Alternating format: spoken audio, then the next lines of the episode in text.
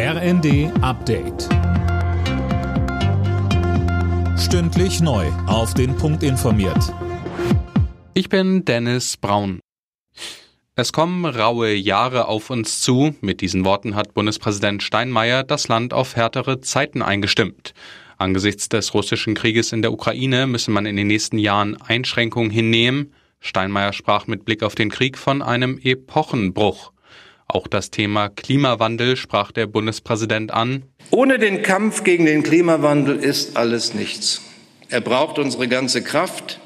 Beweisen wir jetzt unsere Stärke in der Veränderung, ermöglichen wir unseren Kindern und Kindeskindern ein gutes Leben auf unserem Planeten. Wir haben das in der Hand.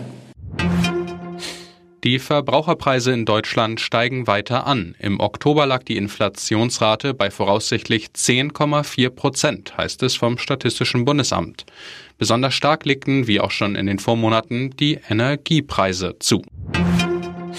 Viele Politiker, Nutzer und Behörden blicken skeptisch auf die Twitter-Übernahme durch Elon Musk.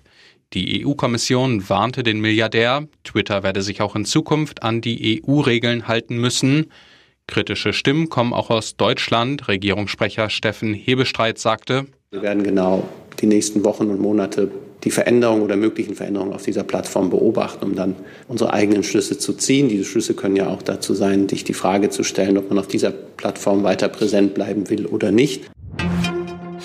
Werder Bremen hat den zwölften Spieltag in der Fußball-Bundesliga mit einem Sieg eröffnet. Gegner im heimischen Weserstadion war am Abend Hertha BSC, entstand aus Sicht der Bremer 1 zu 0.